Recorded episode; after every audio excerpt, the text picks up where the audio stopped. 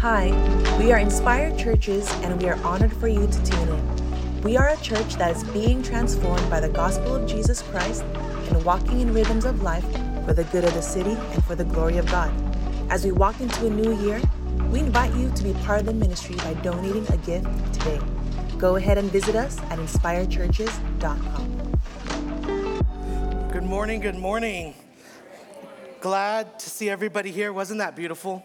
Man, that gets me every time.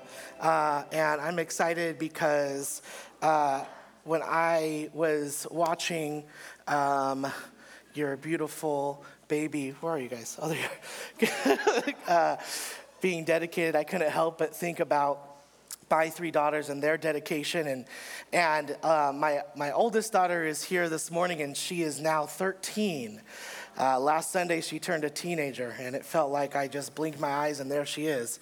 And uh, pray for me as I'm emotional about it. And, uh, and she always laughs because every birthday I cry.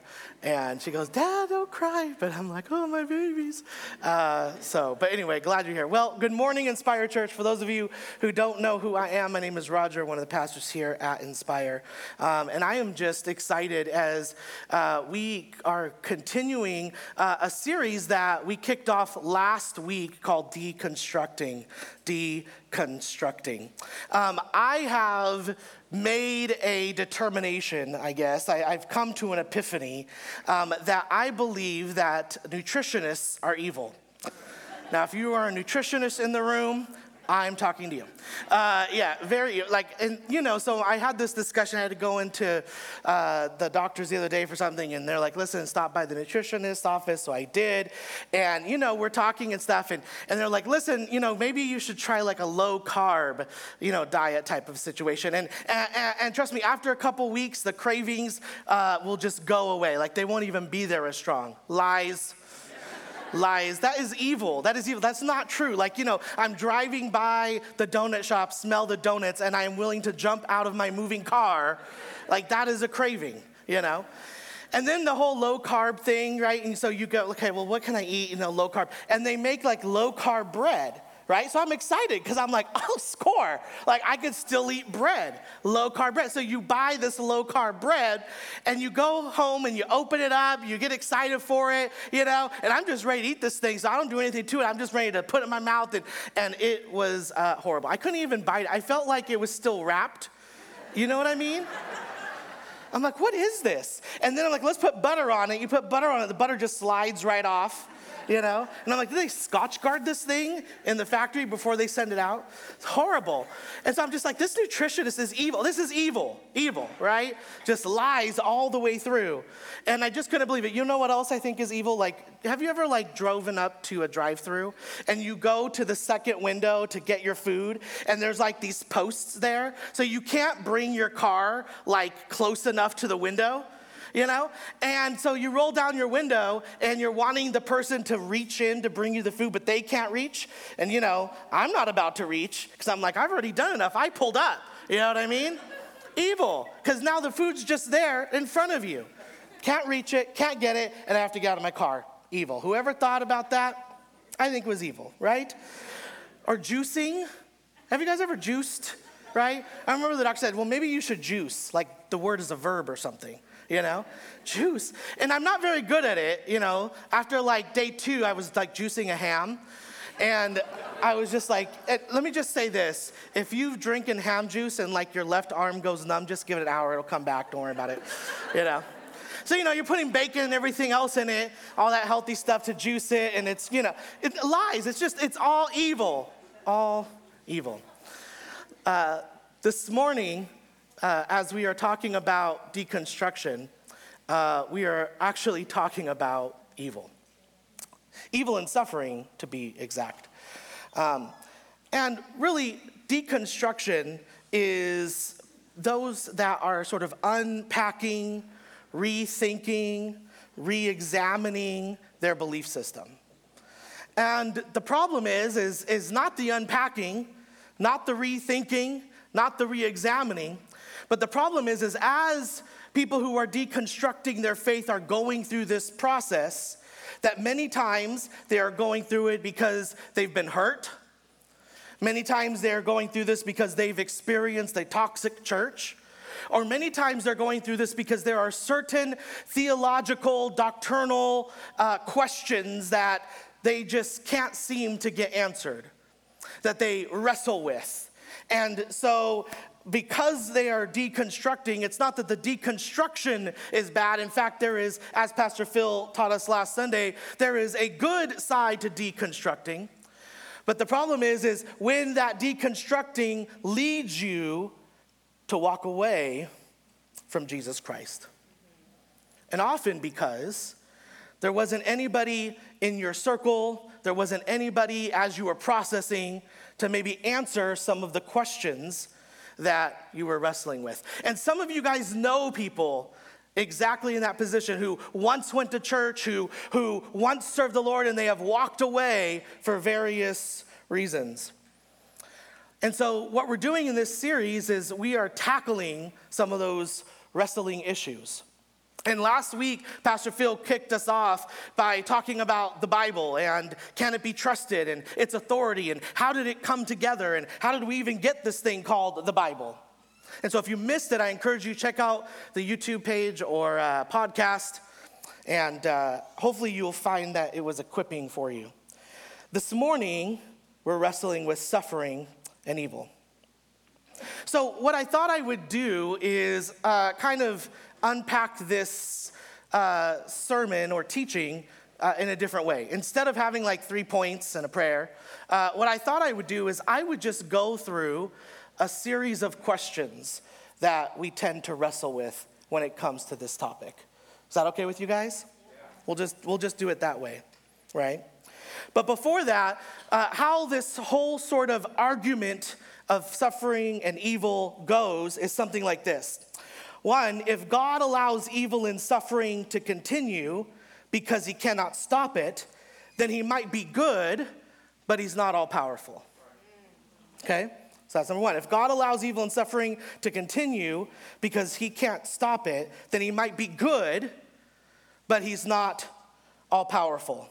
On the other hand, if God allows evil and suffering to continue because he can't stop it, then he might be I'm sorry, but he can stop it, but he won't, then he might be all powerful, but he's not good. Right? So if God, if a God, if God allows evil and suffering to continue because he can't stop it, then he might be all good, but he's not all powerful. If God allows evil and suffering to continue um, because he can stop it, but he won't, then he's all powerful, but he's not all good.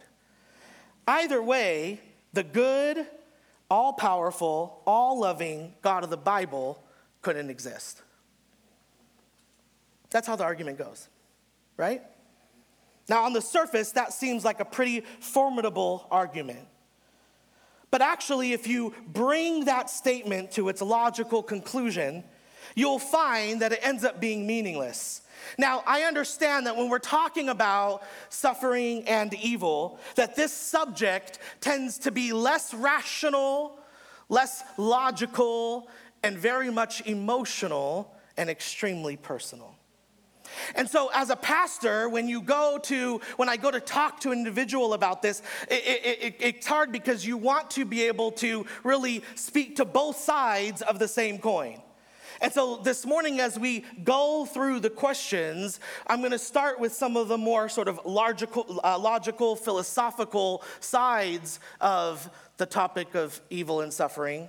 And then I'll go to the more personal, emotional side of evil and suffering. All right?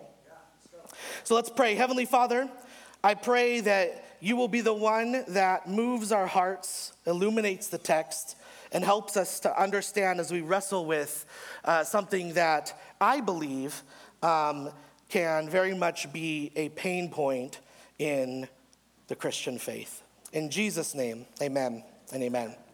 We're going to read from 1 Peter chapter 1, 6 through 12, and it reads like this. In this you greatly rejoice, though now for a little while you may have had to suffer grief of all kinds and trials. Anybody say amen to that? That's me, yep. These have come so far, uh, these have come so that way your faith, of greater worth than gold, which perishes even though re- uh, refined by fire, may be proved genuine and may result in praise, glory, and honor when Jesus Christ is revealed. Though you may not see him, you love him.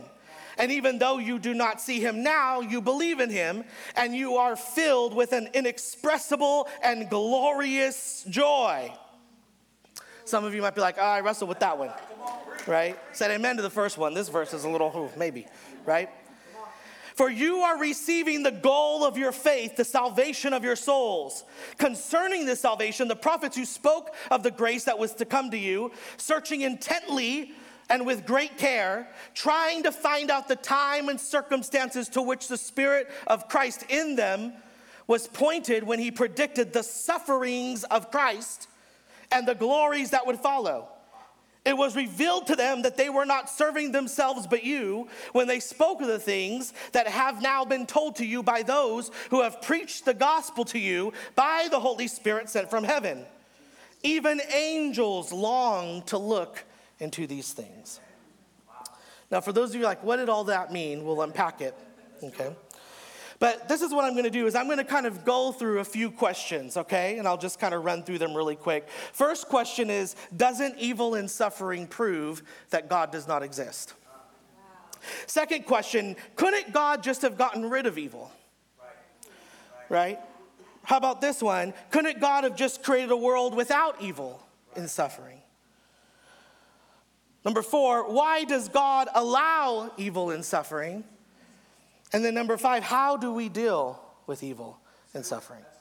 Now, do you feel like those are fair questions? Do you feel like those kind of cover, you know, the, the general topic of evil and suffering? So again, I'm not going to necessarily have you point, you know, one and da da da da, but we're just going to go and we're going to answer uh, these questions. So let's answer the first one. I felt like I kind of like should have had a stool up here with like a little table and you know some coffee or something, but whatever. Um, but question number one Doesn't evil and suffering prove that God does not exist? Right? Now, listen, when we experience horrendous suffering and a catastrophe, one of the ways that we respond to it is sometimes we back off or even abandon our belief in God, right? When we experience something, the word today is traumatic, right?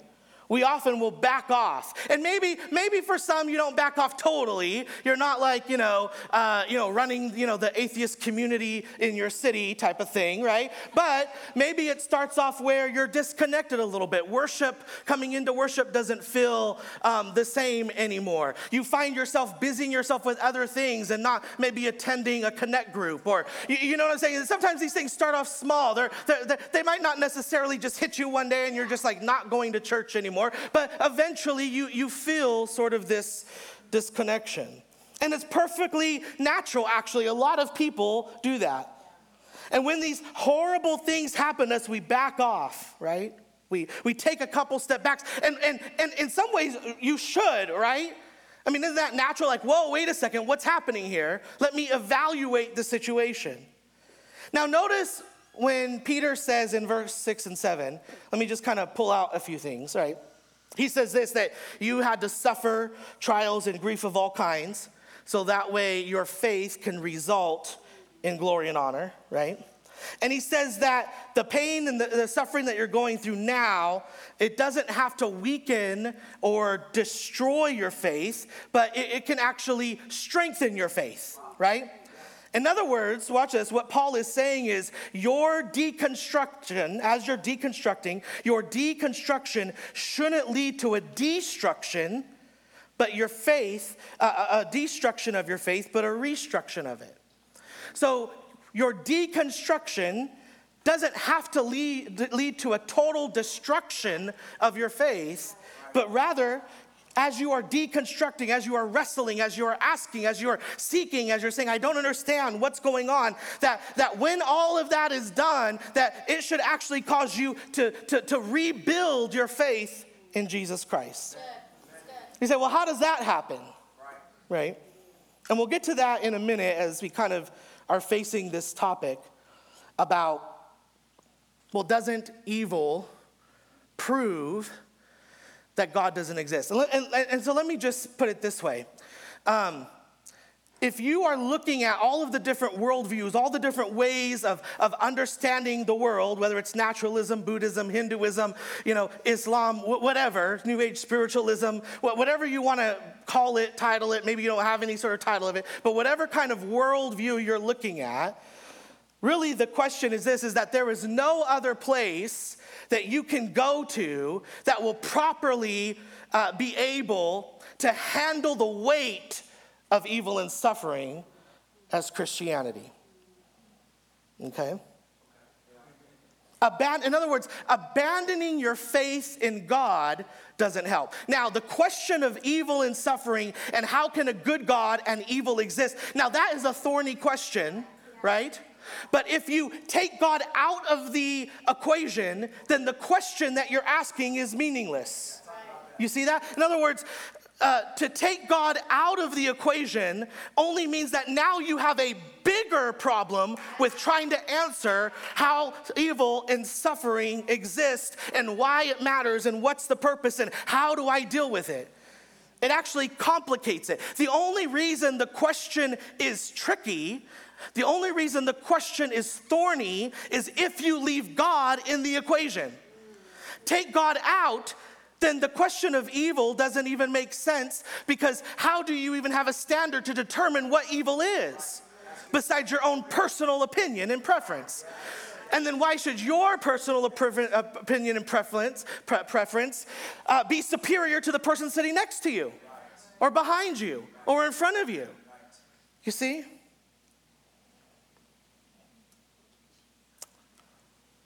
Uh, Dostoevsky who is a, was a great uh, therapist, said this, and he specialized in like the analysis of pathological states of mind. He wrote this, great psychologist, and he said, if God did not exist, everything is permitted. Everything's permitted. If God does not exist, we neither have behind us nor before us a luminous realm of values, nor any means of justification of any behavior whatsoever. Do you hear what he's saying? He's saying, listen, when you ask the question, well, wait a minute, doesn't evil prove that God does not exist? What, what, what you're actually saying is, well, can't I just take, because there's such thing as evil, then that means there can't be such thing as God. But if you take God out, then there isn't such thing as evil. Right.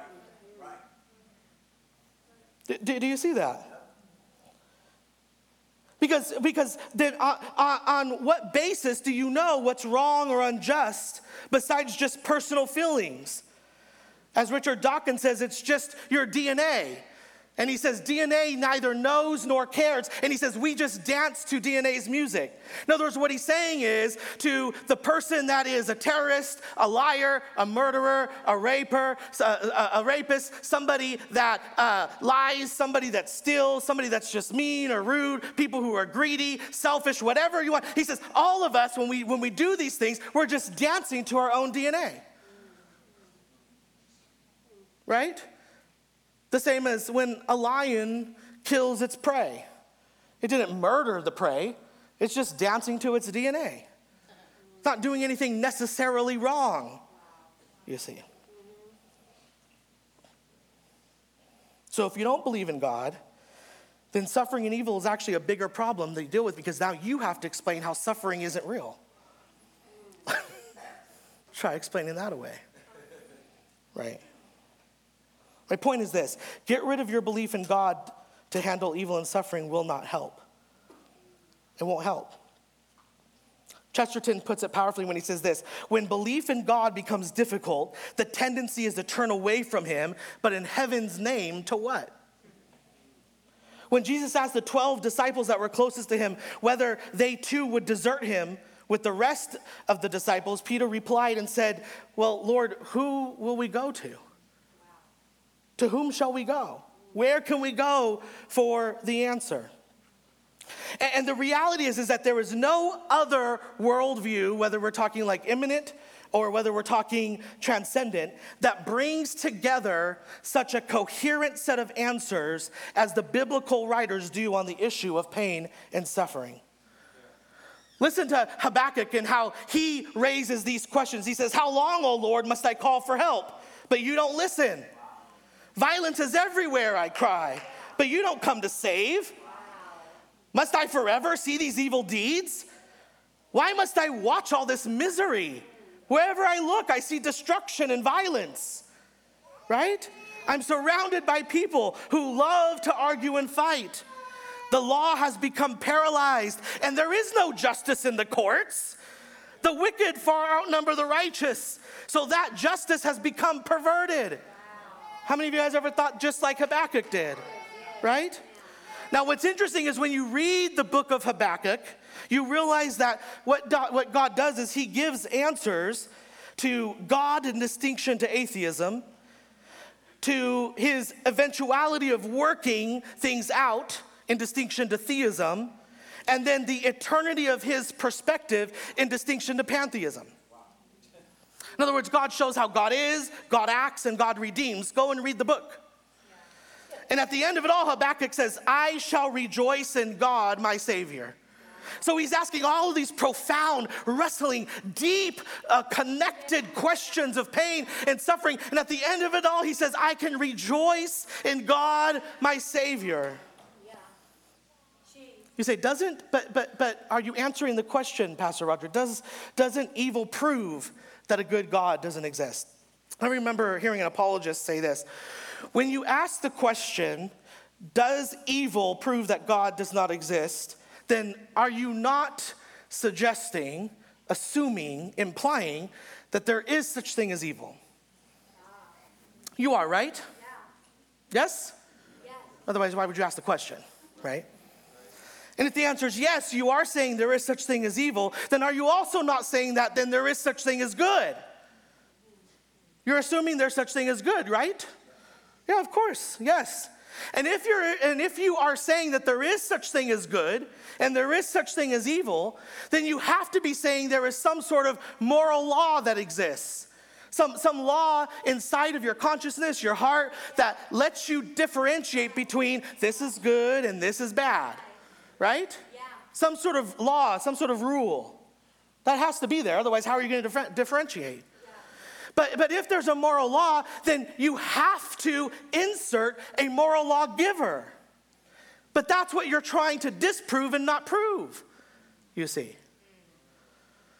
In other words, pointing to the reality of evil, pointing to the reality of suffering, doesn't point away from God's existence, but points to his existence. Do, do you see that?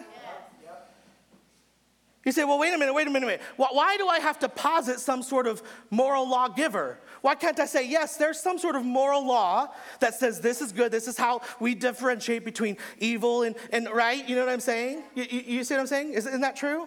Right? I mean, you know, if, if, if, you walk out into the parking lot and you, you see somebody take a three year old and put him in the middle of the parking lot and take his car and back up and run over and back up and run over and back up and run over, there's something in you that lets you know that's not right.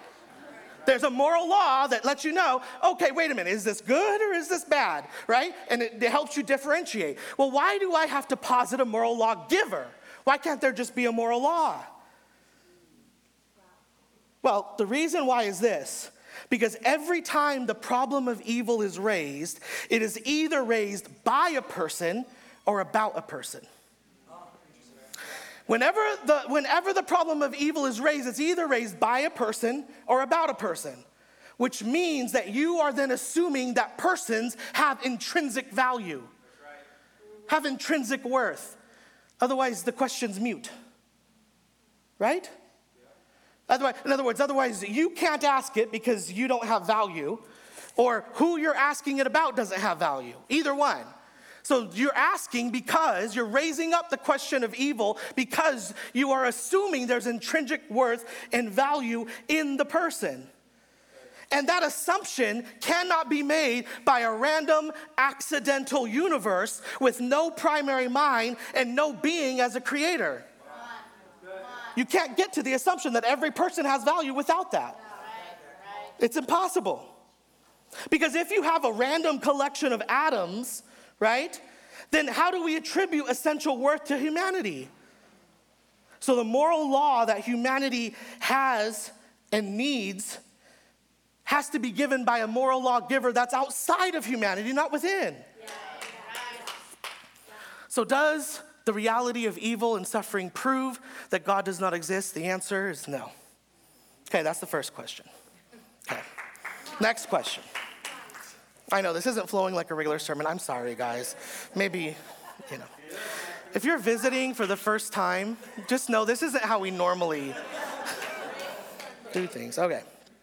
Question two. And I'm actually going to combine these questions because they're, they're two different ways of asking kind of the same question. Couldn't God just got rid of evil, or couldn't God have just created a world without evil? All right? How you got? That's a fair question. Okay. Let me just say this: If the supreme ethic that God has given to us is love, which I think everybody in this room would agree that if the supreme ethic that the supreme ethic is love right? That's the supreme ethic. Now listen i know this is a lot so if you i'm, I'm serious about this. If you want to grab some coffee or talk about it call me. Let's let's meet up. We can break some of this down. But if the supreme ethic is love if that is the peak of all intellectual and emotional alignment right then you cannot have love without intrinsically weaving into it the freedom of the will. Now, listen, and I'm going to say a little insider verbiage here, right? But whether you're Calvinist, Arminian, Molinist, however you look at will, freedom, eh, all three schools of thought agree that there is such thing as free will in some context. None of those schools get rid of it, okay? just to answer that for those who are maybe astute in those ways of thinking. The point is, is that if you have love, then you have to weave into it freedom, right? And so if you're saying, well, couldn't God just got rid of evil? Couldn't, couldn't God have just created a world without evil? Then, then what you're asking for, I guess, is some sort of mechanically compelled system where you can comply where everyone can comply like robots, right? We can comply, yeah. but, but, but you can't love wow. because love has to be done freely. Wow. You see? And so, if love is a supreme ethic and freedom is indispensable to love, then God and God's supreme will is that you would love Him and you would love your neighbors, right? Yeah. Then for Him to create such a world where that freedom is violated and to stop everything bad from ever happening, or to create a world where there is no evil, then what you are asking is a very different entity from humanity. In other words, you're asking God to get rid of you. You see. And, you think that, that him stopping evil and protecting you every time, it, that, that him doing that is somehow, is somehow really protecting you. But in reality, what you're actually asking is, the, is for the greatest denial of your ability to choose love to be taken. That's what you're asking. You're asking for you to be denied that. Your choice to love God with all your heart and all your soul and all your mind. And you're asking for that to be taken. See, when you when, when love is a supreme ethic and freedom to choose that love, uh, then what that means is all these other contingencies come in. So you're wanting some sort of compliance and some sort of mechanical robotic response. If that's what you're wanting, then your question self destructs. See, because you're asking the question because you're free to ask it. And you're free to ask it because you're free to choose to love or not to love. But what you are asking for is for a world where freedom doesn't exist. And so you, and so you might say, is, is this really the best? Like, God, is this the best you could do? Like, really? Is this the best? I mean, I'm not God and I think I could do better. Have you heard that? Right? I'm not God, I think I do better. Um, well, check this out. Theologian Norman Geisler puts it this way He says, The theist does not have to claim that our present world is the best of all possible worlds, but it is the best way to the best of all possible worlds. This is the best way to get to the best of all possible worlds. Okay, number, number three. Next question. Well, why does God allow evil and suffering? Why does he allow it? Right? You say, okay, he didn't create a world. He, okay, fine, you know. But, but, but why does he allow certain evil and suffering to take place? Well, let's take that question and let's apply that question to the cross. Can we do that? Can we take this question, this big question, and take it to the cross and say, God, why are you allowing evil and suffering to continue? And, and, and, here's the crazy thing about this, about this topic, about evil and suffering, is it's almost like a tapestry where you have to pull together, weave together threads, all these threads, to be able to make uh, this sort of clear picture on what it is that is happening in our world. And if you were to pull any of those threads apart and separate it, you could really unravel the whole tapestry. And so, in order for any of this to make sense, you have to say, okay, are these various ways of answering this question coherent as we're pulling these threads together to make this make sense? And so, what the cross, when you look at the cross, what's interesting is the cross doesn't necessarily tell you why it is, but it definitely tells you why it is not. The cross doesn't necessarily tell you why God allows evil and suffering, but it definitely tells you why, why he, what, what, what it isn't. And it's not because he doesn't care. And it's not because he's distant. And it's not because he isn't there. And it's not because it's spread. It's not because he doesn't love you. Do you see that? It can't be that. It's not because he's remote. It's not because he's indifferent. It can't be that. See, what the Bible gives us is a greater answer than why. Oftentimes, we think that if we can get the why answer, then somehow our pain will go away. But anybody, anybody who has been through pain, anybody, even, even extreme abuse, and maybe what we would call extreme traumatic experiences, even if you get your why, you know you still need something greater. Yeah. You still need something greater, right? Well, why did that man abuse me? And you find out, well, he abused you because he was abused. And so the abuser, the one that with the abusee turned into the abuser. And, and the reason that happened is because, well, that person was abused. Okay. Well, I mean, depending on where you are in your Christian walk, what that might do is help you with forgiveness. What that might do is maybe bring in some sort of understanding, right? Maybe. But you know you need something more than that. We always think we need the why answered, when actually we need something bigger. We need something greater.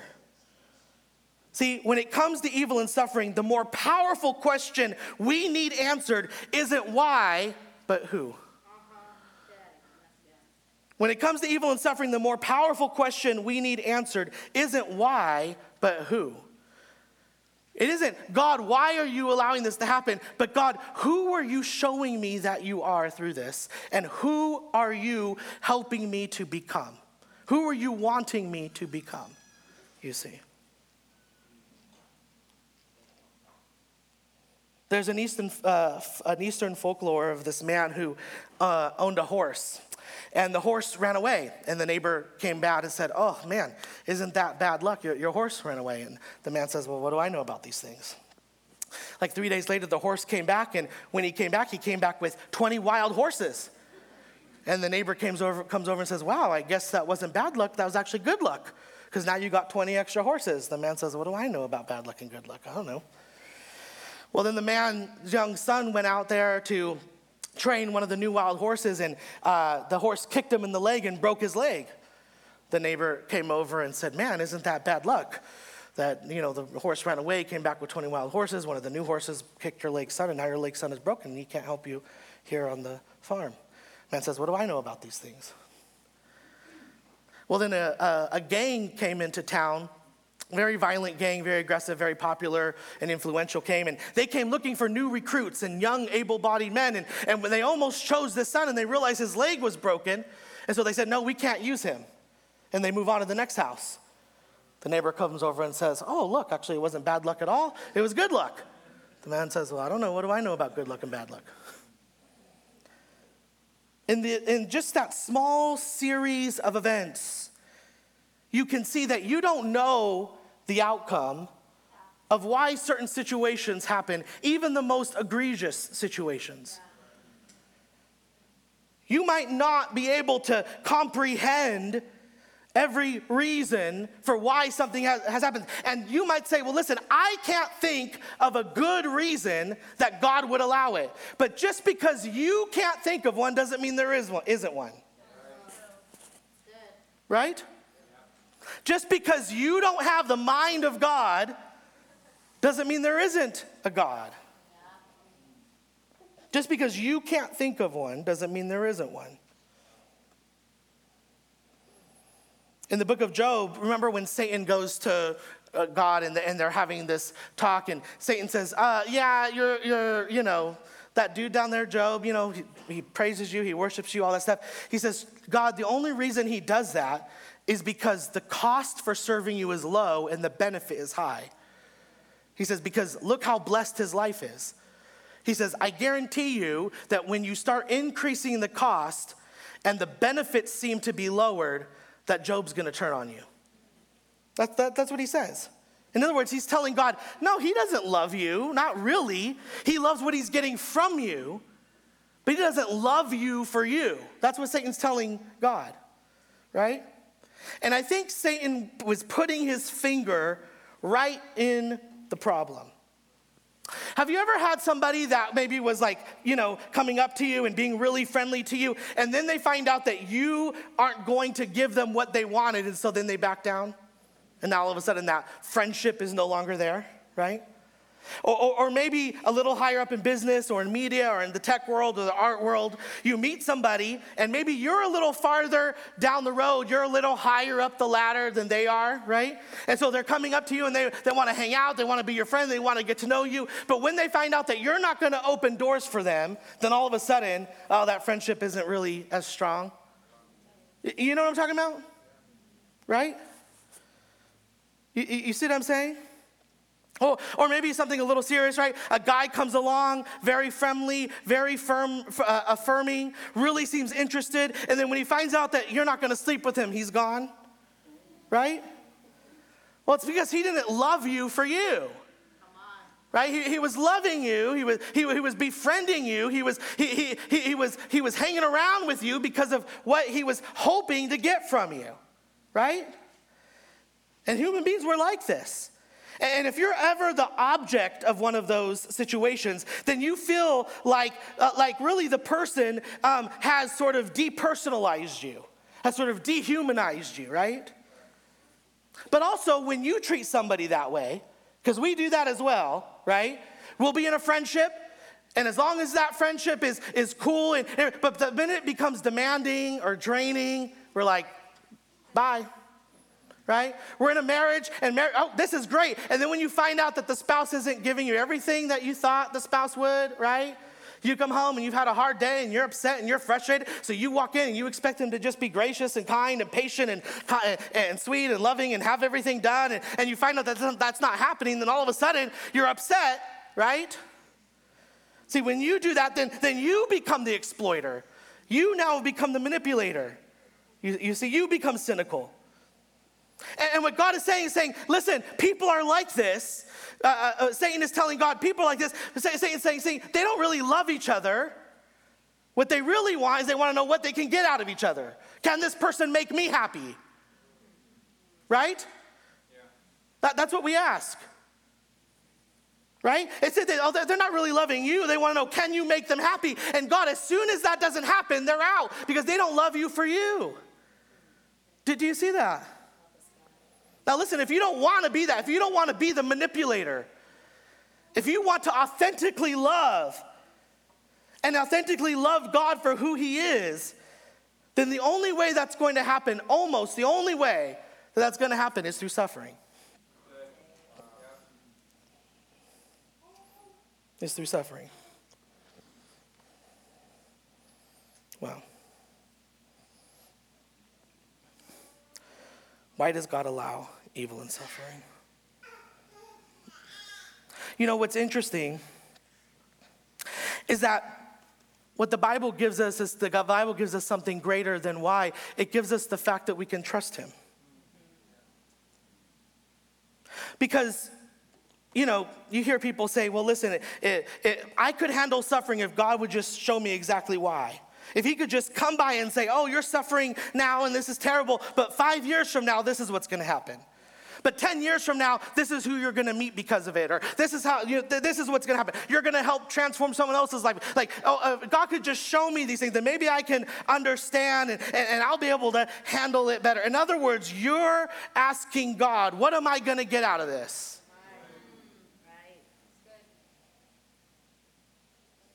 That's what you're asking.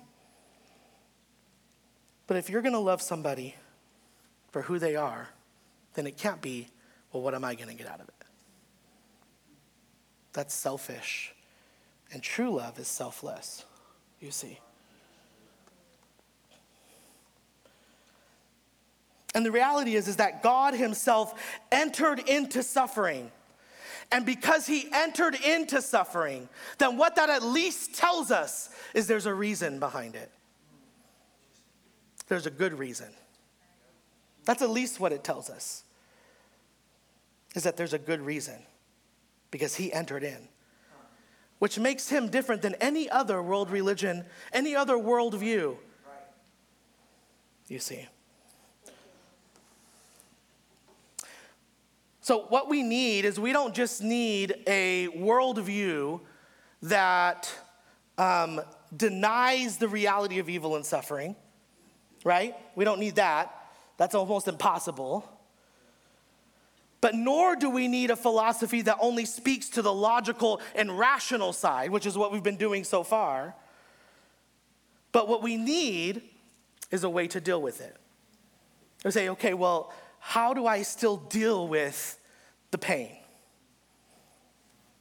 You've laid out a case philosophically, logically, but how, how do we navigate then through the realities of evil? How do we deal with evil and suffering? And what our text this morning, Peter shows us, is really he shows us sort of three ways of being able to deal with it. And the first way is this he says, you have to look back. You have to look back. For those of you who are in this room, which I'm assuming this would be all of you, but for those of you who are in this room that either see evil and suffering, are experiencing evil and suffering or have experienced evil and suffering, the first thing that Peter tells us to do is to look back. Right? Notice how Peter likens uh, this evil and suffering as, as going through fire. Notice that? Like he likens it to a furnace where you will be like gold that is being purified. It's a very powerful illustration. It's a powerful image, this fiery furnace that you kind of put metal through. And it's a wonderful metaphor, and you can get a lot out of it. But one time, that actually happened. Remember that? In Daniel chapter 3, you had Shadrach, Meshach, and Abednego. And what happened? You know, they go and they refuse to bow. And so the king says, Listen, you didn't bow down to my, to my graven image that I put up, then, then I'm going to throw you into this furnace. And he has the furnace lit so high that even the guards that threw these teenage boys in died. The guards died. That's how hot it was, just from throwing them in there, right? And then King Nebuchadnezzar is just, you know, kind of, I mean, the, the, the teenage boy should have been evaporated, right? And, and, but, but he looks and he says, What's going on? There's, didn't we just there's three people there, but actually I see a fourth person. We threw pe- three people, right, guys? Threw, we threw three or we do four? Three? Can you confirm three? Yeah, three? Yeah, three. Why is there a fourth person? Not only are these three people walking around, but why is there a fourth person? And this fourth person looks like a son of God. Remember that? And of course, you know that the three teenage boys came out of the fiery furnace. Not only did they come out, but they didn't even smell like smoke. Their, their, their clothes weren't burned at all. But notice only three came out. One stayed in. You see, this is what's really interesting. Only in Christianity, of all the world religions or all the other views, says that Jesus Christ, God, became vulnerable and subject to suffering and pain, even unto death. Do you see that? And it, if you and this is so crazy when, you look at, at, at what God has gone through, then this is if you've lost a loved one, to your astonishment, when you look at the cross, you see the father losing a son. Or maybe you're screaming out in pain and you don't understand why this is happening. You look at the cross and you hear Jesus saying, Why, God? Why? Right?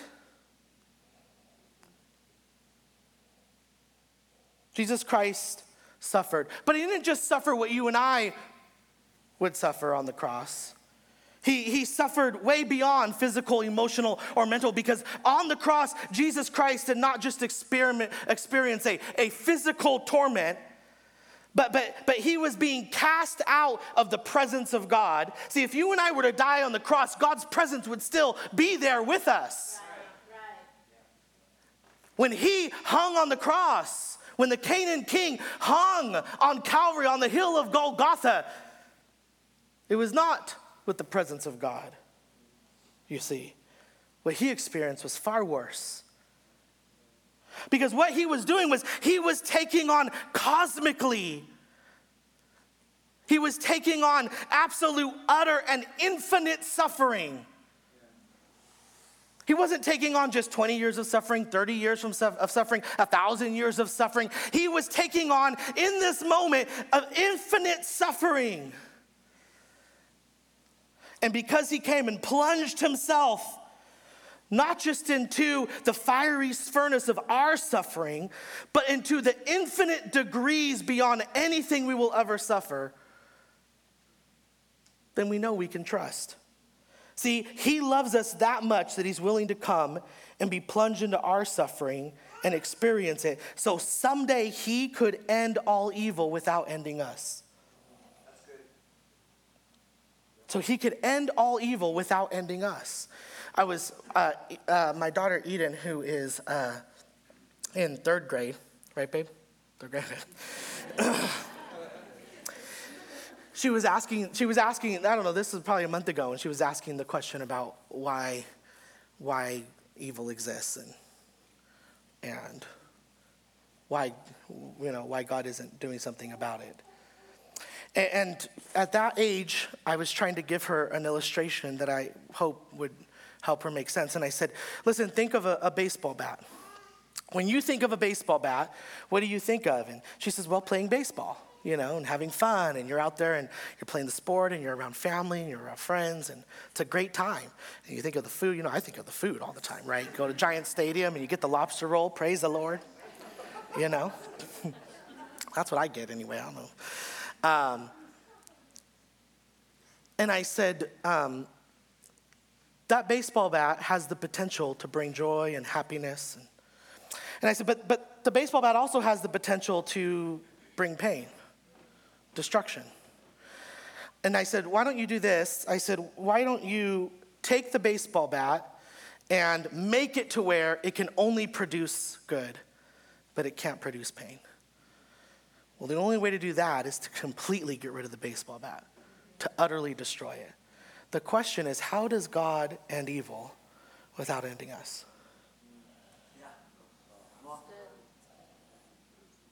So, if you want to deal with evil and suffering, the first thing you have to do as you're dealing with it is look back and realize that it's not just you who are suffering, but you have a Savior that entered into suffering. He didn't just cross his arms and say, Let's see how they're doing, I'm going to handle this right? He didn't make the world and then says, okay, now I'm on to some other new universe, right? And I've just forgotten about you, or, or, I don't care. Oh, I'm indifferent, whatever they're going on. You know, it's not like the movie Hercules and, you know, Zeus and all them are just up there having a great time. They're like, oh, I guess, you know, meddle with the humans a little bit. You have to look back to something, what he did on the cross. Then Peter tells us to look ahead. Look back and then look ahead. At the very top of the passage, remember, Peter is talking to people who are suffering, and who are going to suffer more, right? And he says, Listen, you're, you're going to go through a furnace, but he says, But what you need in order to go through this furnace is hope. A living hope, hope of a future, you see. 1 Corinthians 15 says this Behold, the trumpet shall sound, the dead will be raised imperishable, and we shall be changed. For when the perishable has been clothed with the, with the, clothed with the imperishable, and the mortal with immortality, then the saying that is written shall come true. Death has been swallowed up in victory. Look at that word, swallowed up. Has been swallowed up in victory. O death, where is thy sting? O grave, where is thy victory? Thanks be to God who gives us the victory in Christ Jesus. That is what is ahead. That's what ahead is what is what is ahead. The, the swallowing up in victory. The swallowing up in victory. It, it, it, it's this it's, it's, God is saying, uh, uh, uh, listen, um, if Jesus Christ rose from the dead, which he did, then we'll rise from the dead, which we will, right? Then what that means is there's not just restoration, but as we've been learning, there's consummation. In other words, God just isn't coming and restoring everything and giving you, uh, and, and the new heaven and the new the earth won't just be this heaven and, and this earth restored, but it'll be uh, uh, vastly better and vastly greater, and it'll be swallowed up by victory. What does that mean? One, uh, one commentator put it this way. He said that how he had a dream, and in his dream, uh, it was a horrible, vivid dream, uh, and, and in his dream, his children were, were murdered. He, he lost them all, and it was, a, it was a gruesome murder that took place. And in fact, the dream was so vivid that it, it woke him up. It woke him up, and he, and he woke up screaming because of it. And, and he jumped out of bed, and, and he went and checked in the rooms, and he saw his kids were there. And he saw that they were fine. And the fact that he saw that they were fine swallowed up the fear of losing them. You see, ha- having gotten them back, as it were, because the dream was so real. It's like he really did lose them. And so get, uh, getting them back after losing them and, and realizing, oh, wait a minute, I didn't really lose them. Here they are, you see? And, and that's just it. When, when, when, when we're in Christ, we, we don't really lose. What it is, is we get it all back, you see, but better and, and greater. It's swallowed up. So you have to look back and you have to look ahead, and then the last one, then we'll let you go is you have to look in. You have to look in.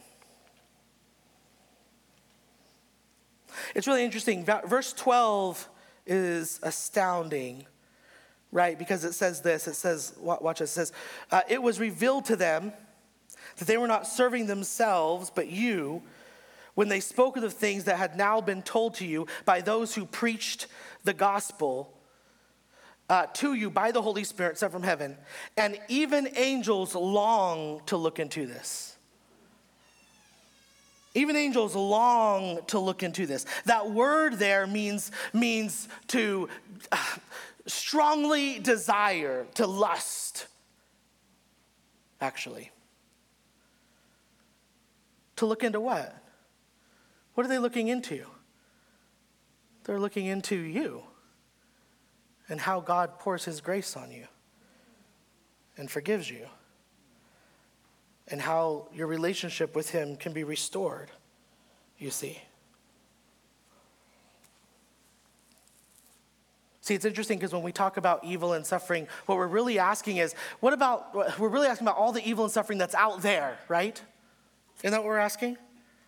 We're saying, God, why don't you get rid of all the evil suffering? We're not really talking about the evil and suffering that's in here. In the movie Silence of the Lambs, Jodie Foster is, uh, plays a char- character called Clarice, who is this FBI, and she's training and she's trying to catch a serial killer called Buffalo Bill. And so she goes and she interviews um, this imprisoned doctor named Hannibal Lecter who is a brilliant, brilliant uh, uh, uh, thinker, but he's also a cannibal, serial killer. And she says, Listen, what's happened to you? She said, Something must have made you like this. Remember that part of the movie? She says, Something must have twisted you and made you like this. And you know what he says to her? He says, Nothing happened to me, Officer Starling. He said, I just happened. He says, You can't reduce me to a set of influences. You've given up good and evil for behaviorism. He says, You've got everybody in moral dignity pants, and nothing is anybody else's, is ever anyone's fault. He says, Look at me. Can you stand to be able to say, I am evil? See, we don't want to say that, do we? But that's the question. How could God allow me to happen? The question is, how does God get rid of evil without getting rid of me? And the answer is the gospel as we close? The answer is the gospel. See, this is what the angels are always looking into is the gospel. They're looking at the gospel and they're looking at you and they're looking at God and they're looking at, at, at who you are and they're looking at who He is. And, and, and, and, they're not asking, well, well how is it that, that, that, that, that people are getting into hell to them? That, that makes sense. What they're asking is, how are people getting into heaven? They're confused by it. They don't understand. They're, they're constantly looking into it, and not just looking, but longing into it. They, they, they have this deep sense of, of longing and, and wanting to understand what the gospel is. Because the more you see how he loved you, and the more you look into what Jesus did, and you, the more you look into, into everything that God created, everything that was created by God, out of all of those creatures, out of everything, out of all species that He created, it was you, for you, that He died. It was for you that He entered into suffering. I don't know what your furnace of affliction is. But what you have to do is you have to say, is there any evidence in the universe that there is a God that can be trusted with evil and suffering.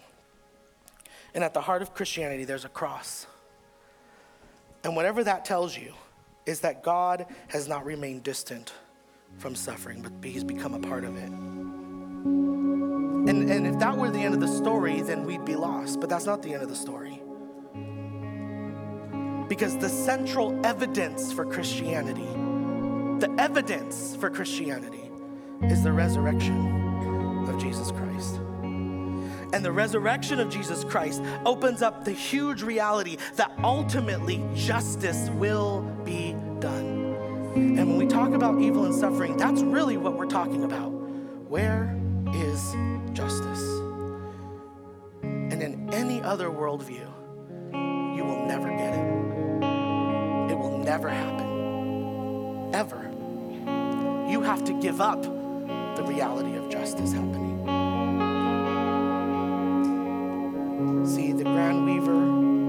Takes the thread of life and creates a tapestry that we won't comprehend until we see him face to face, right?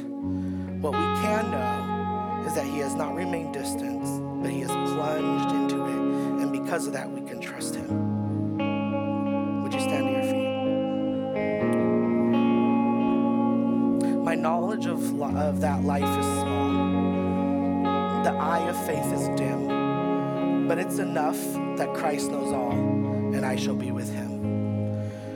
My knowledge of life is small, the eye of faith is dim, but it's enough that Christ knows all, and I shall be with him. Lord God, I just pray that as we uh, as we leave, Heavenly Father, that we know that maybe even today,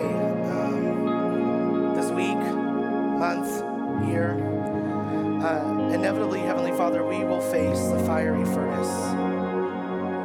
That we will continue to face evil and, and suffering. And I pray that as we navigate through that, Holy Spirit, you will help us to look back, to look ahead, and to look in. I thank you, Lord, for all that you're doing. And I, I pray, Lord Jesus, that something, just one thing today, um, helped someone that maybe is really struggling with comprehending your existence existence of evil. Again, thank you so much for tuning in today. Our prayer and hope is that you would be transformed by God's word and live for Him. Before you go, would you consider giving a gift today? By faith, we are walking into the new year and continuing to believe in what God is doing in the city through our missional communities and mercy ministries. Visit us at inspiredchurches.com to give a gift and let's see together the great things God will continue to do in the new year.